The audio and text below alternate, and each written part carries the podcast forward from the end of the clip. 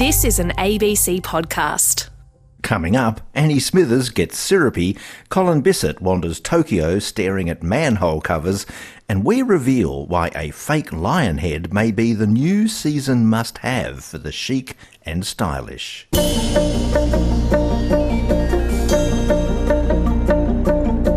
This is Blueprint for Living. I'm Jonathan Green with your weekly rummage through places, spaces, food, gardens, and design. Your first kitchen rudimental for the new year shortly. Uh, Annie Smithers making the case for sugar. Uh, we'll talk animal heads, Schiaparelli, and other haute couture runway scene stealers. But first, suburbia. Uh, Still fit for purpose or ripe for renovation? The suburb can, can seem an idea fixed in time, trim lawns, tidy homes, homes that these days are, are bursting to the boundaries of their blocks. It was, of course, a, a revolutionary idea, a, a thing of the, the last mid century, a physical manifestation of, of post war prosperity and, and hope. And that, that notion of the suburb, it's a thing embedded in our cultural imaginary, I think. But times change. Outer suburban developments these days, they, they even incorporate varying densities of living, communal spaces, even terrace houses. But there are some suburbs and developments that, that time forgot, frozen, a, a lifestyle beyond its use by date. And we can see faded symbols of that original period the dying mall, the abandoned office park. Increasingly, there are efforts to turn these spaces around, uh, maybe converting that dying mall into a, a living school, something of, of, real social utility. My next guests, uh, they are on top of this. They have been documenting this practice for decades. They're professors of architecture. June Williamson uh, at the City College of New York and Ellen Dunham Jones at the Georgia Institute of Technology. And together, uh, they're authors of Retrofitting Suburbia, Urban Design Solutions for Redesigning Suburbia. And they join us from various bits of the US today. June, Ellen, welcome. Thank you. Thank you. Suburbs, uh, June, to begin with you, I, I'm just thinking about this. I'm reminded of Sunset Boulevard, Norma Desmond. I'm big, the movies got smaller, she protests, but that's, that's of course not the truth. What, what, what's happened around the mid-century suburb? How has the world shifted from that that once pervasive reality? Oh, in, in so many, many ways. And and yet the stereotype of the mass suburbanization era of uh, the post-World War II period, the 1950s, the explosion of television, has been so persistent there's been this sort of idea that cities are the places that evolve and change and and are dynamic and transformative and that somehow suburbs are, are frozen in amber. Uh, but we've seen a, a, real historical gaze being put on on suburbs as they've they've aged. They're um, senior citizens now these mass suburbs of, of that sort of uh, growth period. And so we have the emergence of the study of suburban studies um, that goes along with with urban studies. And what's happened is that the different parts of the suburban landscape have aged at different rates and in different ways. So you might have residential subdivisions all um, quite quite happily moving forward, people owning them. Although the people living there might have changed, the sizes of the families, uh, all of the demographic changes, but but the the commercial parts of those landscapes have fared in many cases much more poorly. And you speak about the office parks and the shopping malls, the big box stores, all the the really car dependent stuff, which is what we've been fascinated with studying. The interesting thing about that, Ellen, as much as there is that, that change that, that June describes, the notion of the suburb in our, in our imaginary is a pretty static thing. I, I wonder is that that that fixed imagined suburb does that does that slow our, our pace of change, our pace of adaptation? Are we sort of stuck with that thought, and, and, and does that sort of hamper our capacity to to make things that are newer and better? In many ways, yes, it does. And, and even more so, I would say that imagination and that desire for it are our zoning codes and our regulations. In the US, where almost 80% of urbanized land is zoned to be solely single family homes. Mm.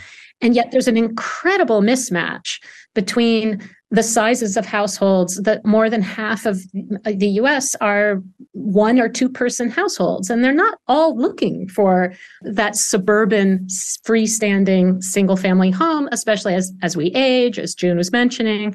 So we're seeing increasingly there's an enormous market that actually kind of grew up in the suburbs, thinks they're boring, wants a more urban lifestyle where they can walk to more places.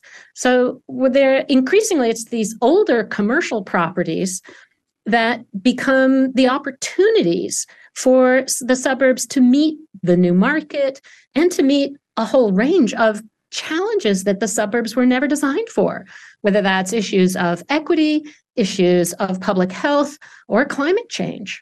Let's, let's go to case studies and it, it's possible to look at examples that are, are, of a big picture, a big sweep. Can you can you talk to that? Perhaps that'll get us a let us get our heads around this idea of retrofitting. Sure. So, in general, what we see is that actually the, the residential neighborhoods in suburbs don't tend to change much. But in general, the, the it's it's really the commercial properties where we see most of the retrofitting happening. And sometimes that's just a little bit of infill piece, and or sometimes it's some sort of a more community serving use moving into a former retail big box retailer. And in other cases, it might be a 100 acre shopping mall or even a 800 acre office park that is significantly redeveloped. And so these are they take many forms. We talk about retrofits in terms of three basic strategies. So in a goods in a strong market where population is growing redevelopment can make great sense. And it mm. does mean adding more density making it much more walkable ideally getting transit much more accessible uh, to people and having a mix of uses so people really can walk between them uh, but we all, there are many, many great cases that it makes more sense to simply re-inhabit that existing box, whatever size it is, with schools, with medical or healthcare, um, with various kinds of educational, uh, at all education uses at all scales, libraries, all kinds of things often are going into these uh, boxes. And then the exam the third strategy which we love to see don't see it often enough but is regreening. Because we never should have built there in the first place and it makes more sense to just reconstruct the wetlands and help the rest of the properties survive climate change. Yeah a tremendous benefit from that. I, I, I was struck in what you said there, ellen the, the 800 hectare office park. Uh, june could you could you tell us what, what would you do with an 800 hectare office park. It seems an imponderably huge thing to retrofit. Well, I will say some of these properties, the size of them is is mind boggling, and you can do exercises with you know uh, uh, Google Maps and and seeing that the entire central business district of of a major city can fit into one of these um, parcels that is some big footprint buildings on it and lots and lots of parking lots.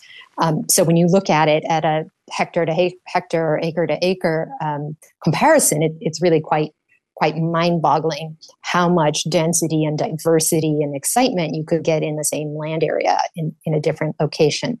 We like to think about it as uh, uh, each retrofit tiny small ones and, and these large footprint ones all collectively add up to a process we call incremental metropolitanism so really, it's about everybody within the metropolitan area having interdependencies and, and, and finding ways to reimagine the entire metropolitan area uh, to make many centers uh, that uh, don't compete with the central business districts and areas, but are uh, complementary to them. But it seems the basic lesson that we've learned is that we, we don't survive in a in a in a monoculture, which is what the early suburbs tended to create. Absolutely. I mean, diversity of uses, diversity of modes of getting around, uh, discern us providing choices for people, households of different sizes, ages, of different people, and and having you know reasons and spaces for different people to come together, which is, you know, the suburbs in general have provided a much beloved private realm. Most people really love their homes. They hate their commute, but they love their home. And the public realm uh, in most in the sort of stereotypical kind of suburb is kind of a you know a big wide traffic clogged arterial with a lot of strip malls and it's not beloved and it performs pretty badly on a lot in a lot of ways so that diversity at every possible scale tends to at least address so many of these challenges and in particular, I don't know if this, I assume Australia is the same, but I mean, the US is in a loneliness epidemic. Mm. And I, I don't believe that's a coincidence given you know suburbanization and and people spending so, all their, so much time online there's a craving for having public gathering spaces where you feel part of a larger community and we see a lot of these programmed little town greens, but that have constant activities to encourage people to gather, especially in the suburbs. The suburbs, generally, most people don't really need access to green space, they need access to other people, to each other. And, yes. Yeah. And they, of course, need the, the, the, infrastructure that, that, that makes the culture tick over. June, an interesting example is conversion of, of Kmart stores to schools, which seems to be a thing. How does that work? Well, you've already got the big footprint uh, and the relatively high ceiling. So, so these kinds of, of big box stores, you have to maybe put some partitions inside. Um, um, it could be schools, it could be uh, uh, pre preschools and, and daycare. It even could be a care for older adults um, who maybe uh, need a memory care type type situation, and that's being investigated uh, and piloted in in some of these spaces. But you then would create smaller spaces uh, within. It's it's basically a simple remodeling kind of job. Um, if there weren't already skylights in in the the roof of the building, those could be added to bring in more more natural light. We've also seen examples where the the big footprint might have a, a courtyard or atrium kind of cut in to bring in more more light into the space, um, and also redoing the, the parking lot to bring in more plants and, and better manage the, the stormwater. And, and some of these projects have been just just beautifully executed, uh, and and that's really wonderful um, to see and and it's bringing these things sort of already distributing them around where where people um, where people live.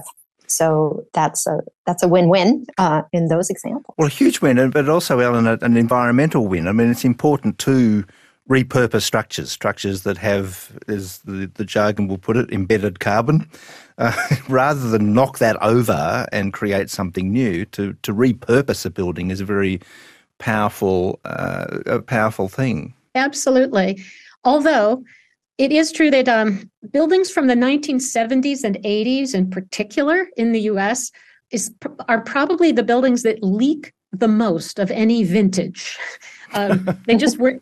We after that we started requiring better insulation and thermal bridging and all that, all, all, that, those kinds of better practices. And and before that, we tended to build a little more solidly. But so, not every building's really quite um, worth saving, but absolutely there is we thinking about the embedded carbon and trying to really create at the same time build on those parking lots and or regreen them has an en- enormous environmental effect. And one of the interesting things that we found is that although I said, you know, the regreening projects don't have there aren't there isn't that much funding for as much regreening as I think we should be doing when it happens, what we've seen over and over is that you know if, if we built on top of the wetlands that was common practice up until the early 70s yeah when we did that those those pipes are now often failing. And so the parking lots start perking and we get flooding and you know the building dies and it's a mess. So re- when those have been regreened and turned into a you know a, a wet reconstructed wetland or a community garden that, that's allowed to flood, it creates lakefront property that then triggers more redevelopment around the edges. That's a really interesting point because, uh, June, I, I, do wonder whether uh, a lot of the problems inherent in suburbs are because of the, the, the commercial necessity of the way that those things were created, were developed. That was the way to make a buck. Uh, do we need to find other ways to um, make those things profitable or to you know bring in other sources of funding? Uh, no doubt. And, and there was a lot of money made um, in commercial development, certainly in, in the United States, and I imagine in Australia too, as the, the shops and things all followed the, the rooftops, as, as they say. And that was all um, following actually great public investment in, in road infrastructure. Uh, uh, so a lot of profit was made on the back of these public in, investments, um, but often the profit was taken after 20 years. So when you develop these complex projects as, as ellen just just outlined we really have a what we might consider resiliency economic resiliency that could be designed into these places so that they could be sustained over many many decades. And so instead of having just a big parcel that is all one thing maybe you pull some roads through it and you break it up into smaller blocks and then one block could be housing another block might be retail that if that doesn't work it could get turned into office and so on. So you you you seed the ground for a more gradual and dynamic set of changes over time and a, a more capacity to to respond to new needs as as they arise. The other point here i mean that the suburb as we've been describing you know the original notion is a is a very american idea. It goes hand in hand with that mid century period and the, the car and the returning GI, all of those things. Is this new thinking about the suburb, is, is that uh, spreading also from America or is this being led by international trends? We certainly hope it's spreading. I mean, I honestly, I, I, it troubles us, I think, somewhat that we see in various parts of the world the growing global middle class really yearns for that model of it. The, the, the, sense of having made it is to get the suburban villa. And we keep trying to sort of say to countries where that is happening no, don't look at yesterday's model, look at today's, look at the retrofits of the suburbs. And really, the new, much more mixed use, much more walkable, transit oriented, diverse kinds of populations of suburbs. That's, in fact, in the US, where we see the most market gains. Uh, there are still places that are based on the old model are still being built further mm. and further out on cheaper and cheaper land because we have a, an affordable housing crisis. But um, we try to encourage as much as we can um, the growing global middle class to really look at the new generation of suburbs and not the old model a worthy aim. Uh, June, Ellen, thank you so much uh, and so pertinent to this world in which, yes, housing is a pressure and the suburbs continue to grow. We should, we should aim to make them better ones. Thank you. You're welcome. Thank you. June Williamson and Ellen Dunham Jones, professors of architecture, authors. Now, two books in question here one, Retrofitting Suburbia Urban Design Solutions for Redesigning Suburbia, and Case Studies in Retrofitting Suburbia, both published by Wiley. And this is Blueprint for Living, ABC RN. Join the ABC on a wild odyssey. On planet Earth, life is hard, yet somehow it thrives. Stunning cinematography takes you on a journey across Australia's unique landscapes to uncover the connections that make life on Earth possible. We have to be in awe of what happens in nature. Australia's Wild Odyssey, Tuesday nights on ABC TV and streaming on ABC iView. Now, Paris Fashion Week, uh, of course, had all your attention just of late, and you will have seen uh, images of a, a lion's head, which turns out to be fake, and created by the designers at, at the big fashion house Schiaparelli and it was fastened by various devices to Kylie Jenner, uh, who was also wearing a black gown, which was kind of the point. Uh, a million TikToks ensued, of course. But this is part of a long history uh, of, of things that shock on the high fashion runway, and it's it, it's not only long but a complicated history, a, a tale of technology, even of of pandemics and war. Ricarda Bigolin knows this. Uh, she is Associate Dean of Fashion and Textile Design at RMIT University in Melbourne. She joins us now. Ricarda, hello. Hi, Jonathan. How are you? Can we begin with a, a little potted history of, of Schiaparelli, the house? What's what's their story? The story is really interesting. I mean, Schiaparelli is unlike other brands at the moment. So, Schiaparelli actually started in the 1920s by Elsa Schiaparelli.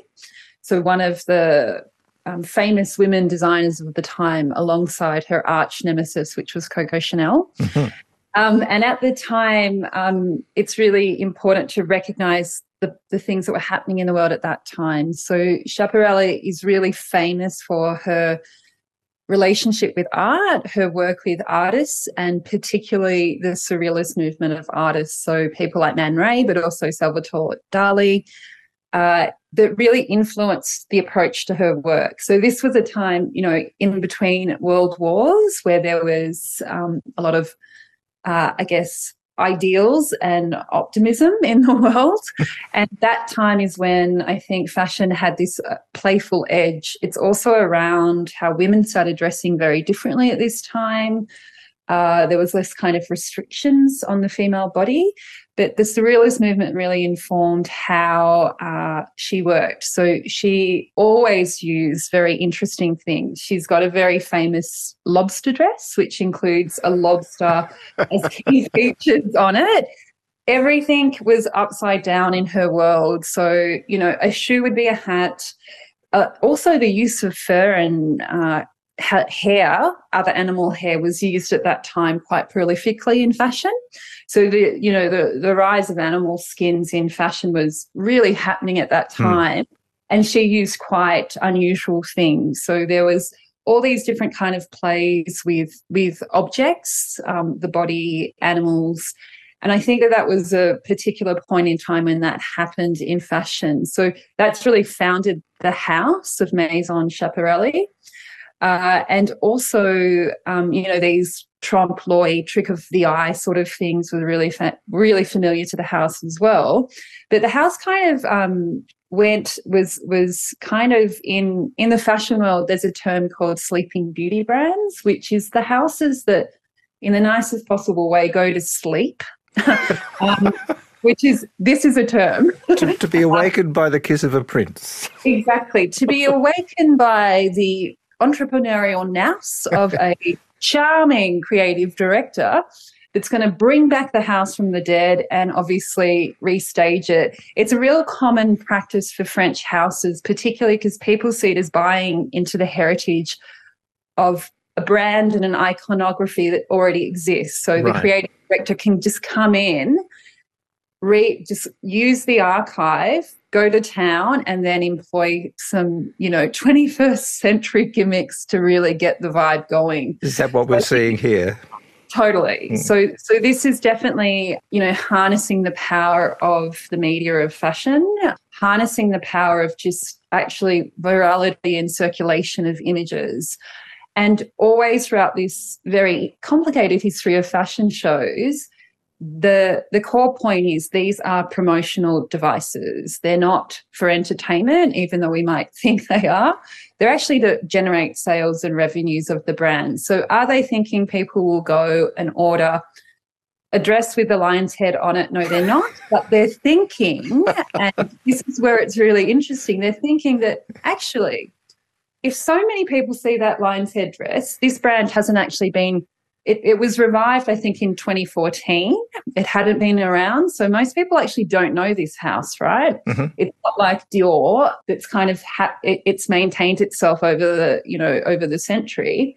So this does everything it needs to do because it gets brand awareness going and the average consumer or that middle market consumer might be able to go and buy the Schiaparelli perfume as a response when yes. they're browsing. Oh, wow that's the same brand as that lion's head I know that name. But isn't, isn't the interesting thing, though, and, and why this is such a uh-huh. beautiful example of this is because the it's so true to that original, you know, surrealist idea. It is, yeah. And I think that that, as I located before, it was happening into war time as well. And interesting things happened between these key global movements in fashion where suddenly people get, you know, we've gone through COVID, but suddenly people are thinking, wow, fashion's just fantastic again. Let's just enjoy the spectacle. and I think that really happens. Yes. Um, that's that's a move that a lot of these big brands use, I think, to kind of that utopian world, dreams, this sort of unattainable, seductive world that we see. Lots of echoes. Totally, yeah. totally. But but its main goal is to is to generate revenue and to build that brand. And I have no doubt that it's doing that. But uh, it's interesting too because we're talking here about animal heads, and of course they they were not real. But it feeds into another conversation, and that one around the use of animal products.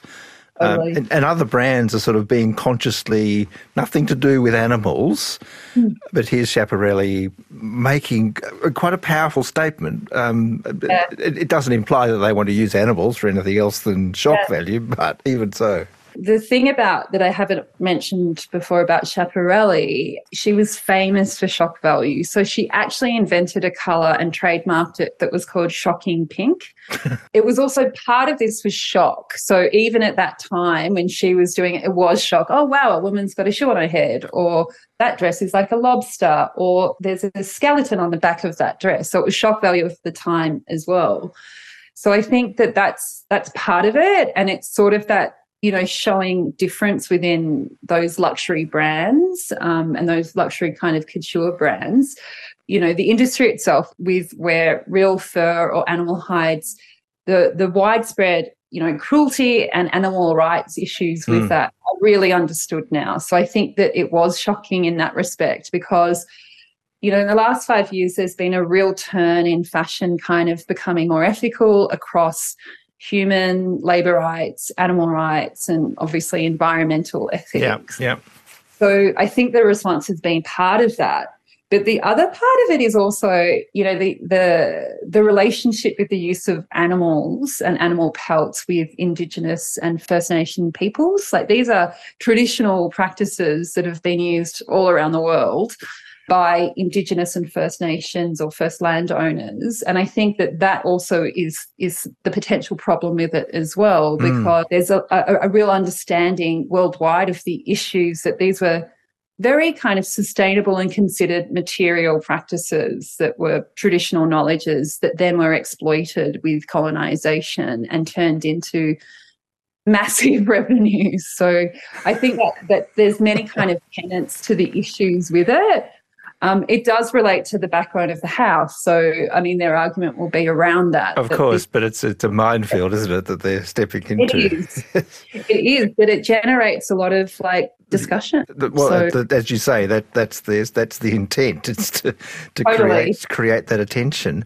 Of yeah. course, and, and, that is a thing which which stretches back uh, over time. I mean, Chad, give us some of your favourites in, in the history of, of runway gimmicks. What stands out for you? Well, I think for me, like, because it's the gimmicks is kind of divided over different areas of the fashion show itself. So, from you know, the various spectacles of the runway itself. So, there's obviously, first and foremost, creating amazing pieces that just look extravagant and incredible. So, that that's always been a part of this practice of the runways. But then all of these other elements are things that have been kind of played with from scenography to choreography of models, theatrics, locations, all of that. So I think that that has been the way that it's really been explored.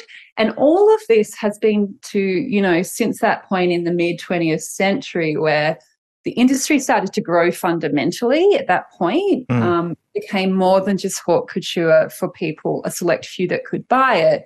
It was really the the big kind of mass circulation of ready to wear or off the rack garments. So the, the storytelling really exploded from that point, and people started to do a lot more theatrical things really at that mid century point. Um, I always do think of um, this film by William Klein, which is called Who Are You Polly Maggoo, where it does a parody of a couture presentation in the opening scenes. I highly recommend it. It's Yes. the most amazing uh, scene I've seen in a long time. Um, it was a film from 1966, but this very strange show is set in a monastic looking modern day church. Important editors sit in the front row and they witness this presentation of models wearing huge stainless steel dresses and they can't really walk and they're, they're kind of in pain. There's very operatic climactic music um, and then it kind of cuts. So it's it really is that kind of play on the role of the catwalk to just communicate this this image and this representation and then the actual product itself, the differences between the two. Um, and the shifts have been so broad, I think, like Mm. from um, just and that relationship with technology. So if we're talking also, you know, some of the recent things, so we're seeing really, you know, from women's rights to diversity inclusion or diversity gender of, of genders and sexualities presented to the reflection of diverse cultures, Black life Matters, all of that also reflected onto the shows. Um, I know the Rick Owens uh, human backpack in 2015 is is a is a is, is one of those ones Just that describe that for people who are not familiar with it.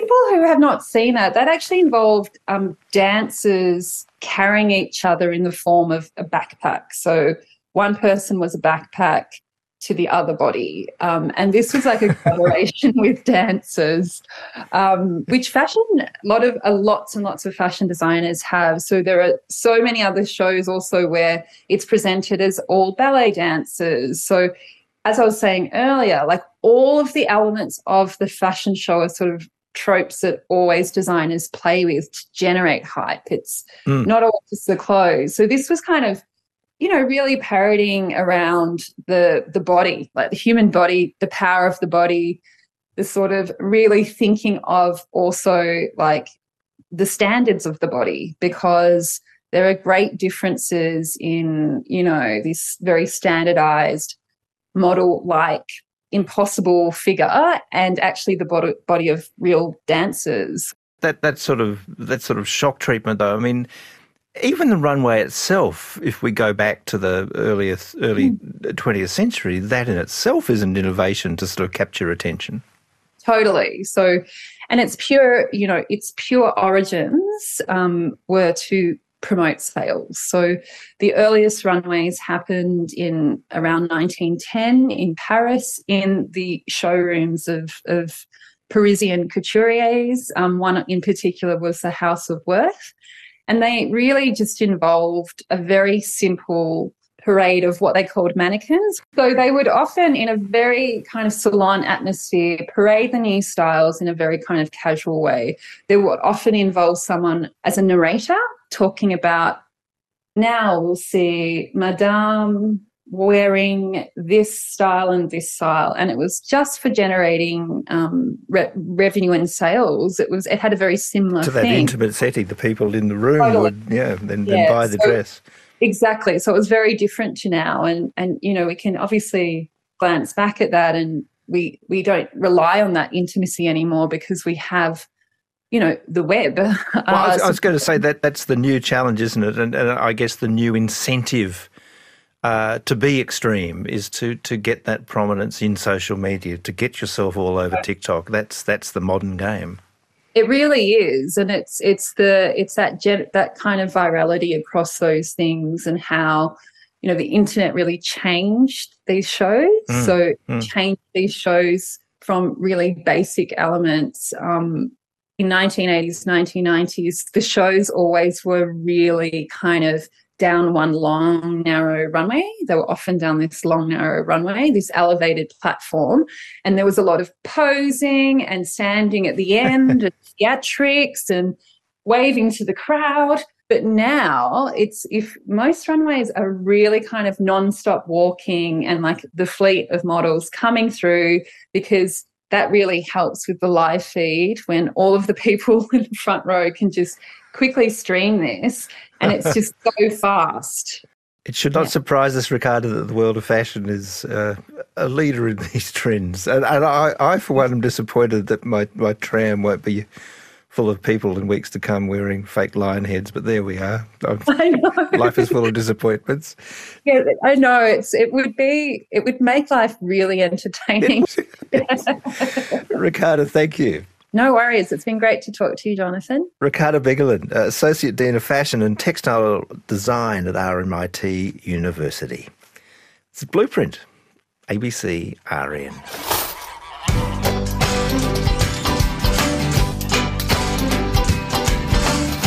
Kitchen Rudimental, a series in which chef and author Annie Smithers investigates the very basics of kitchen craft.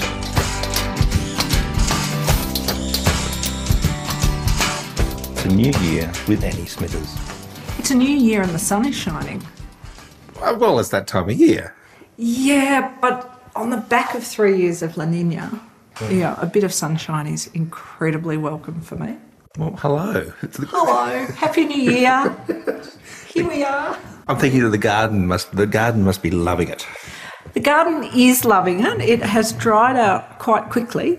Quite a, quite amazing how quickly it dries out from the wettest year on record. But um, the amount of growth is beautiful. It's very lovely to be entering into that world of tomatoes and cucumbers and zucchinis, and the fruit's amazing, and it's it's beautiful lettuces. Everything's very happy and lovely. All of which we will talk about anon as we move. This is our fourth year. From March the 8th or something, we will be entering our fourth year of this. And we will we will move again through the, the glorious seasons and, and their produce and the food that come of the it. rudimental principles that you can apply to all of those things in your home kitchen. Today, however, it, it is an unseen. Well, it, it is. You're gonna you're gonna do something seasonal with it, uh, but the the basic thing is is is a constant. I I wanted to talk about sugar. Very non-PC these days because there's a lot of um, there's a lot of people who are choosing not to eat as much sugar or no sugar. Um, and look, on a health benefit thing, there is a lot of benefits of reducing the amount of sugar, but I can't quite remove all of it from my diet. I think the tricky thing I mean, is is the way in which it's hidden in so much that we eat. That's especially. I mean, this is one of the objections around processed food, isn't it? That it, it contains stuff. Processed, processed food contains enormous amounts of salt and sugar, and those those ingredients are often um, listed, but under names that we don't recognise. So it is a it's a tricky one, and I think that yeah, one of the core objectives that we started with in 2019 was to talk about food that you cook at home. And one of the things about cooking food at home is that you know all the ingredients that you're putting in your you know, dinner or your biscuits or your whatever, um, which means that there's no hidden nasties. And you can make a choice to say, well, I'm going to make this, and it's a bit of a luxe item because it's got more sugar than I would usually like to have. But I'm going to do this because the fruit is fantastic and it's the right season for it. And I just want to make something beautiful and have a treat. Whereas going and purchasing something, you know, same, same, but different, could have all sorts of nasty things in it that you don't want to put in your body, as well as a lot of sugars that may be even more refined than the ones you're eating. Plus, there's that, that element of treat. You know, Yeah. making something special is. Making something really special. So, sugar syrup is one of those things that we make in a kitchen that we use for a lot of things. So, a standard sugar syrup is one to one water to sugar. So, a kilo of water, a kilo of sugar to a litre of water. And kitchens will often have sugar syrup in them because the bar likes to make cocktails out of them. you know, so the waiters come and steal your sugar, um, your sugar syrup, um, or they call it stock syrup. Uh, but there's a lot of painting of syrups in pastry work. So if you make, say, a genoise sponge or something that has, you know, layered sponge cake or layered sponge biscuits or whatever in it, you will often dunk them or brush them with a sugar syrup. So think, um, think tiramisu. you know, you have a sugar syrup that has coffee in it and you soak the savoiardi in it. And, you know, that is part of the process of sort of making, you know, adding sweetness to the dish, but also using the sugar syrup to carry a flavour through other things. So, you know, baklava gets sugar syrup poured over it, rum babas get soaked in sugar syrup. You know, it is, a, it is something that is everywhere in our lives in a kitchen and it it moistens things and it makes things sort of delicious and it you know it, it I think it has a beautiful purpose and role in the fundamental and rudimental parts of a lot of dessert cookery. It is. A, it, I mean, it's an interesting thing to bracket with salt, as you did. Yeah. Because that, that sort of sense of, of utility and that sense of enhancement, that Yeah. sense of sort of almost indescribable increase in the body of something, both of them do it. Yeah, and salt salt has that magic ability to bring out flavour. And sugar also has that too. So if you mm. think if you buy a I don't know, a fairly ordinary pun well, you buy a punnet of strawberries and you open them up and you're full of expectation and joy about these lovely looking strawberries that you've bought and you take a bite out of one, it's a bit flat and it's a bit lacking. If you dust it in icing sugar and let it macerate in that for a minute or two, that strawberry flavour will be enhanced by the you know, by the addition of a bit of sugar.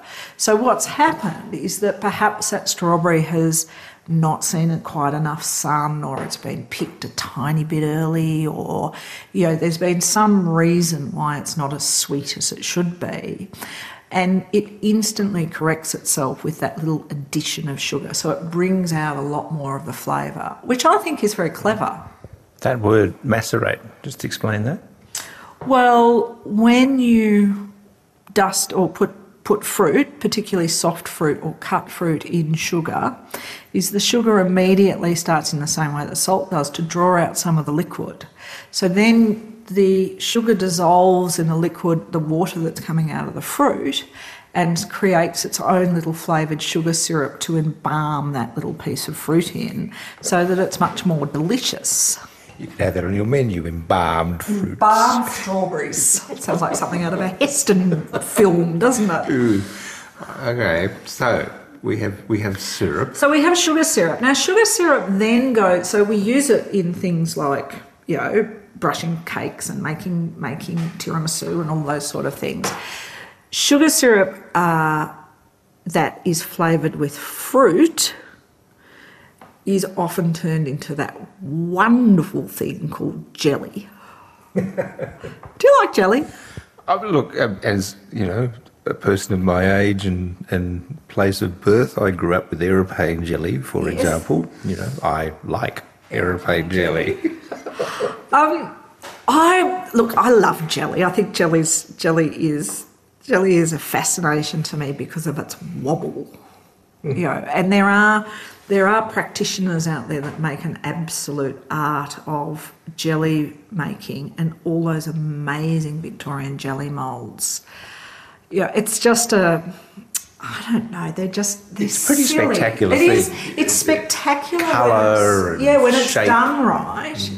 it is this amazing architectural, but wobbly. It, it just defies everything. Well, we're going to make jelly. No, we're not going to make jelly. Oh. We're not going to make jelly. I mean, we can make jelly another day, um, but jellies are quite simple to make if you're happy to eat gelatin. So, of course, our vegetarian friends don't eat gelatin because of it's an animal product, but they do get to make jellies and things with agar agar, which is the sort of sea version of uh, gelatin. Um, but adding, if you, for example, have poached some peaches, so yeah, if I if I have a glut of beautiful white peaches, and I want to do things with them, I will go through a process where I will make diff- different things with the process of using these peaches. So I will make a sugar syrup of one to one. I will then pop my peaches, and I'd like them to be nice and ripe. So I'll pop them in the sugar syrup and I'll let them simmer in there for a few minutes, depending on their ripeness. I'll slip them out and I'll slip the skins off them because the white peaches, the skins come off very easily. A lot of the yellow ones do, but when you get to the clingstones, that's a whole nother box. They can be tricky. And he's not looking very pleased at the thought of clingstone peaches. Oh, peaches. clingstone peaches and their clingstone and their clingy skin. It's not, you know, it's not a, it's not a cardi that's easily slipped off on the clingstones. But so I will put, and then what I will do with that is I will have a, a bucket of pink liquid, pink sweet liquid, which is pink sugar syrup. What's the? Where's the pink from? The pink's from the colour of the skins on the peaches. So not only is it pink, but it's lightly peach scented. Mm-hmm. I'll have my poached fruit that now has its skins off and its stones taken out. And what I will do with that is I will puree some of those peach. I will puree those peaches and I will add one, two parts of that to one part of the initial sugar syrup and a little bit of lemon juice, and I will make peach sorbet. Yum. Yeah. Immediately yum. Immediately, yeah. and then, if I'm feeling really naughty and having a little jelly moment, is I will also take some of that pink sugar syrup that is lightly and mildly peach flavoured, um, and I will add some. I will heat a little bit of it, and I will soak my gelatin leaves, and I will add my add the appropriate amount of uh, sugar syrup and melt the gelatin in it. And then I will add as it cools I'll add some sparkling wine to it. And then as it sets it holds it like magic it holds the bubble from the sparkling wine so you have the sweetness of it's like a That must be like, a real trick like- of timing, though. it's like a Bellini it's like Bellini Okay, jelly nice. Yeah. That's good. so it has this little, you can feel the bubble just. But yeah, it is a bit of a trick of timing. It's a fine art. But the acidity of a, of a sparkling wine with the sweetness of the peach is a really beautiful combination when it comes to a grown up jelly. Hmm. Yeah. Hmm. So there you go. It's better than your aeroplane port wine. Oh, I do like a bit of aeroplane port wine. I think we all do. I know, I know. I have been a few people who have failed making jelly though from aeroplane jelly. That is a thing. Some people I'll can't. try to get my head around Yeah, that. try and get your head around it. I won't mention that was my vegan wife. Oh, did I just mention that? All right. So All right. what, what are we doing here? We're, we're, we're sorbeting. So, I think next time that we come along, Mm-hmm. we will make some strawberry sorbet. How do you feel about that? I think that's an excellent suggestion. All right, but Fine we idea. do we do need to talk. I think it'll be your strawberries. They will be my strawberries. what sort are you growing? Uh, I don't know. I mean, I know that we're growing. I know that we're growing Cambridge rival, and I know that this year we've grown some amazing little white strawberries. But there is a strawberry plant that comes from way back in the Malmesbury days that one of my friends slash gardeners planted for me, and I never recorded the name. And it's a big, you know, fully fleshed, lovely Japanese style strawberry um, that has, you know, like many berries, has a different persona in autumn as it does in summer. But I never knew the name. But I've just taken the runners year in, year out. So it just perpetuates in my garden. give it It's a no name. Oh, we could call it the J, the JG strawberry. No, it sounds like the, the Malmesbury mascot. Or, oh, No, I think the Jonathan Green strawberry is much better. All right, well, that's next next time. Yeah. Strawberry sorbet with Malmesbury mascot or whatever they might be.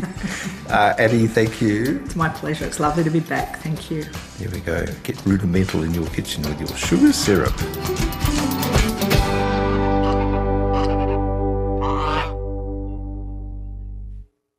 Colin, look up. You'll fall over. Colin Bissett with a downward looking icon.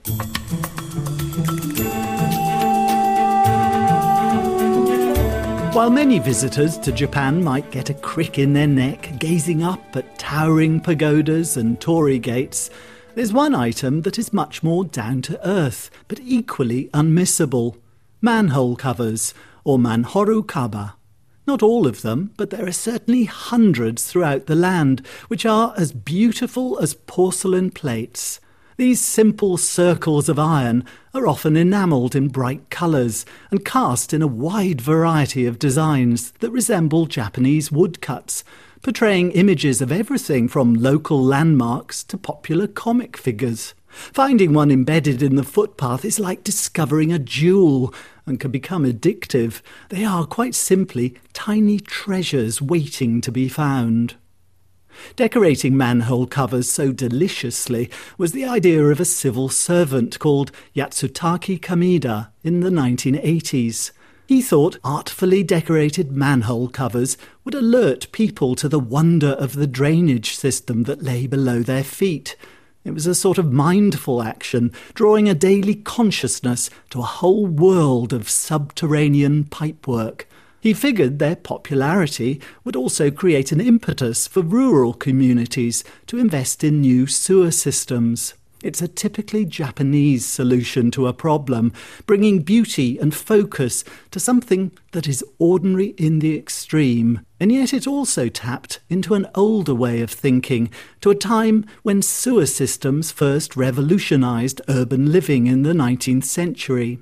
You need only visit one of the great pumping stations of Victorian London to appreciate the beauty of the new sewerage system that Joseph Bazalgette engineered for the city in the 1860s, with a network of nearly 2,000 kilometres of sewers, some of them hidden in a new embankment alongside the Thames. The buildings are splendid Romanesque fantasies that elevate the banal into something almost hallowed Inside, the pumps and pipes that power the system are a symphony of polished and enamelled iron and brass. These are temples to the glory of sophisticated living, where the retrieving and relieving of the city's waste is given an importance we often overlook until it fails. It's no wonder that guided tours of the sewer systems of great cities around the world have become major attractions. In Japan, the craze for manhole covers is mirrored by the country's celebration of other everyday essentials, like the golden domes atop Osaka's waste plant, decorated by Viennese artist Hundertwasser, or the astonishing crispness of Hiroshima's, as clinical as a laboratory, with both designed in the early years of this century. Perhaps we should always promote these mundane services, we think nothing of creating a beautiful bridge, but seldom accord the same dignity to service buildings that do more basic things. Although, when Walter Burley Griffin designed waste incinerators for Sydney and elsewhere in the 1920s, they showed a pride that surpassed their basic utility.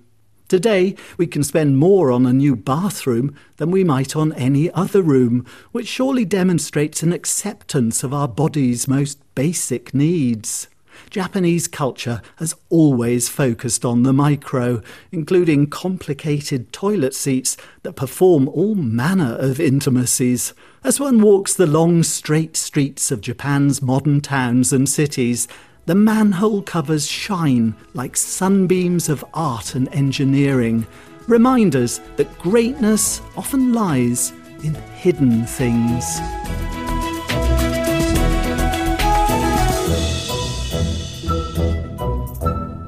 Colin, thank you. Uh, all Colin's icons gathered for you at the ABC Listen app, or of course the Blueprint page of the Radio National website, which is where you can chat to us. There's a little button there you can press and send us a little note. It can be it can be praise, it can be anything but praise. We don't mind. Just have a talk to us. Uh, we'll be back to chat with you same time next time. I'm Jonathan Green.